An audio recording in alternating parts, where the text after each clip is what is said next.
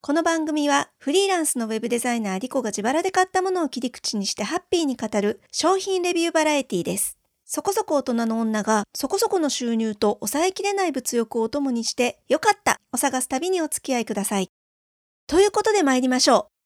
今日のよかった。スタンディングワークは続くよ。どこまでも。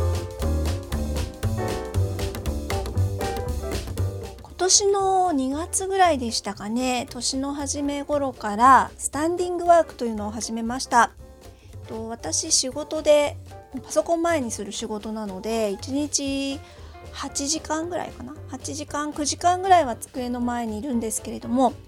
その時間ずっとね立ってます。で以前ですねえっと、まあ、立ちっぱなしだとかかとがすごく痛くなってきてでスタンディングワーク用の椅子を買ったってお話をしたんです。岡村製作所の椅子ですね。でこれすごく良かったんですけれども気づくとね結構座っちゃってるんですよ。あのー、なんだろうバーの泊まり木みたいな椅子なんですけれどもそんなにかけ心地は良くないんだけどやっぱり立ってるよりは楽なんでしょうね。気づくとねお尻を乗っけちゃってることが多くってこれちょっと意味なくなっちゃうかなと思いまして泣く泣くね撤去しました。えー、っとこれね兄弟の前に置きましてドレッサーの前に置きましてドレッサー専用の椅子にしたところ非常に具合が良くてですねあのこれはこれですごく使えてますので、えっと、とりあえずスタンディングワーク用に買った椅子は現在のところドレッサー前の椅子として重宝してるんですがこれから寒くなっていくに従ってますます、まあ、冷えたねフローリングの上に靴下とかスリッパで立つっていうのもどんなもんかなと思ってもう一回何か良いアイテムはないかと探してみました。えそうしましたらいいもの見つけましたのでご紹介します。えっ、ー、とねといってもそのままなんですけどね、えっと、立ち仕事専用のマットっていうのが世の中にはあるんですね。で考えてみたら工場で作業されてる方とかって立ちっぱなしなので多分元はそういう方のために開発された商品じゃないかなと思うんですけれどもやっぱり昨今のスタンディングワークブームでこれがですね家庭用と言いましょうかパソコン前で仕事をするような私のような、えーと、スタイルの方向けに結構ね商品たくさんあるんですよ。で Amazon でね最初探したんですけど本当にね値段も何もあのピンキリでいろいろありました。でえっと、まあ、あまりにもたくさんあるのでとりあえずねいろいろいろいろまあ見る中で三和サプライのですねえっと疲労軽減マットっていうのがいいんじゃないかと。ちょっとお値段高いんですけどねお値段高めなんですがレビューもいいですし、まあ、せっかくだったらね使い捨てみたいなものよりかはある程度長い期間使えるものがいいかなということで三和サプライの商品にしよっかなと思ったんですがその後ねまだもうちょっとしつこく調べてましたら朝日系金属お鍋とか作ってる会社ですよね。朝日系金属のドクターマットっていう商品もなんか良さげなんですよ。こちらも価格的には多分3話サプライとそう変わんないのかな？だったと思うんですけれども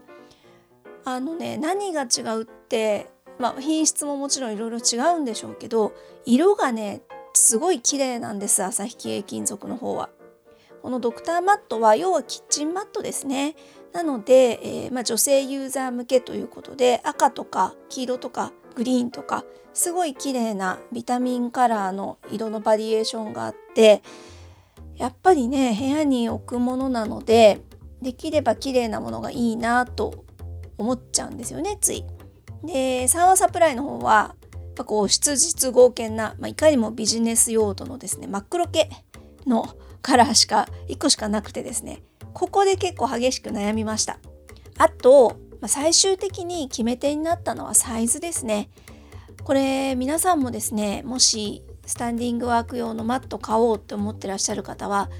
是非面倒くさがらずにメジャー片手にですねご自分のデスク周りの寸法を測った方がいいですね。私あのいろんなメーカーのものを Amazon とかでも比較検討しましたけど結局ねでかすぎるんですよね。私が使うにはえーと、こう机の幅にぴったりはまらないんですよ。ちょうどハマるのがこの3話サプライの商品だけ。と奥行きなんかもちょっと気にした方がいいかなと思いますね。後ろに壁がある方なんかは奥行きが、えー、結構広すぎるとですね邪魔かなと思います。いろいろね姿勢を変えないとスタンディングワークもずっと同じ格好してるとそれはそれで体に悪そうなので多分ポジションをいろいろ変えると思うんですけれどもその時に結構ね背の高い男の人とかだと肩幅よりちょい広めに広げて立つともしかしたらえ今回私が購入したサンワサプライのマットだとちっちゃいかもしれないです。私一番小さいサイズを買ったのでそれだとちょっと男性だと厳しいかもみたいなのがあります。まあ、でもですねいざこのマットが家に届いてどれぐらいかな？もう2ヶ月ぐらいかな？乗ってるんですけどめっちゃくちゃいいです。かかと全然痛くなくなりましたしクッション性が結構あるのでそれこそね体動かしながら立ったまんまなんだけど腰を左右に揺らしたりとか足の幅を変えたりとかまあいろいろこまめに動いてるんですけどそういう時のストレスが一切ないですね。まあ、一つ望むならばやっぱりサンワサプライさんカラーバリエーション出していただけるととっても嬉しいです。